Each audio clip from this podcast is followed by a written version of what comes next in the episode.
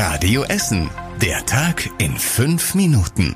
Am 8. Dezember mit Mona Belinsky. Guten Abend, schön, dass ihr mit dabei seid.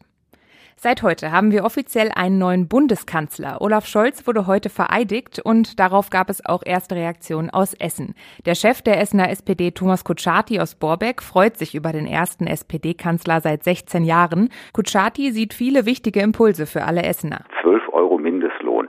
Davon werden allein in Essen Tausende von Menschen profitieren, die endlich bessere Löhne bekommen. Ein sicheres Rentenniveau, mehr Wohnungsbau, ganz entscheidende Punkte, damit Mieten auch bezahlbar bleiben. Das sind ganz wichtige Punkte, die gibt es jetzt mit der SPD, mit Olaf Scholz als Kanzler.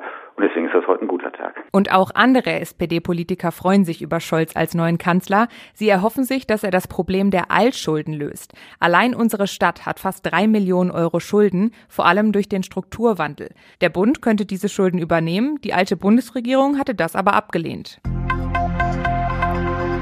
Dann werfen wir einen Blick auf die Corona-Lage bei uns in der Stadt. Die Zahlen bei uns in Essen gehen leicht zurück. Heute gibt es 300 weniger akut Infizierte als gestern und auch die Inzidenz ist deutlich niedriger. Gestern lag sie bei gut 270, heute bei 240. Die Zahlen der Todesfälle im Zusammenhang mit Corona steigen dagegen leicht an.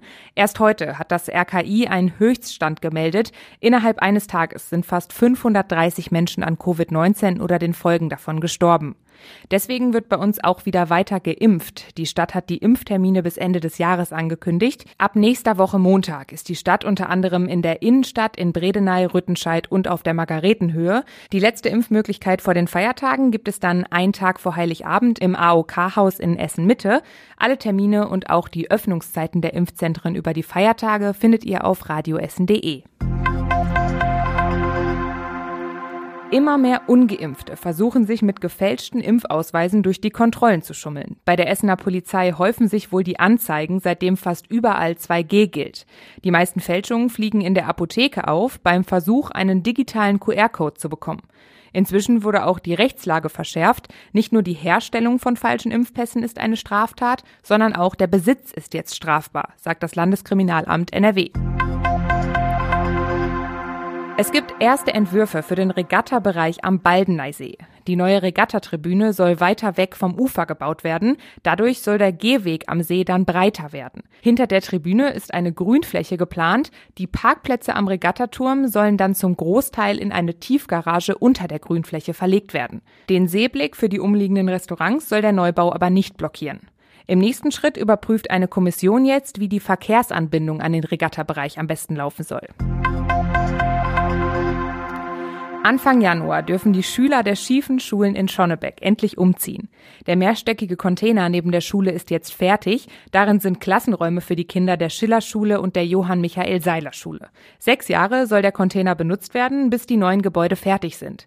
Eigentlich sollte der Container schon im Sommer fertig sein, doch es gab Lieferengpässe. In der Schule in Schonnebeck sind durch Bergbauschäden die Böden schief. Deswegen hatten Kinder immer wieder über Kopfschmerzen und Schwindel geklagt. Wer bei uns in Essen einen Hund aus dem Tierheim aufnimmt, soll in Zukunft drei Jahre von der Hundesteuer befreit werden. Die Stadt will damit das Albert-Schweitzer Tierheim im Nordviertel entlasten. Die Hoffnung ist, dass dann mehr Menschen Hunde aus dem Tierheim holen und nicht von dubiosen Händlern kaufen.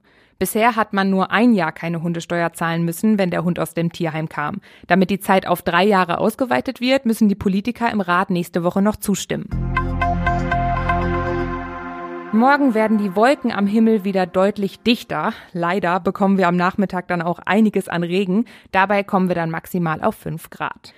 Das war's mit den aktuellen Nachrichten am 8. Dezember. Die nächsten aktuellen Nachrichten bei uns aus der Stadt gibt's dann morgen früh ab 6 Uhr in der Radio Essen Frühschicht. Ich wünsche euch noch einen schönen Abend und bis morgen. Das war der Tag in fünf Minuten. Diesen und alle weiteren Radio Essen Podcasts findet ihr auf radioessen.de und überall da, wo es Podcasts gibt.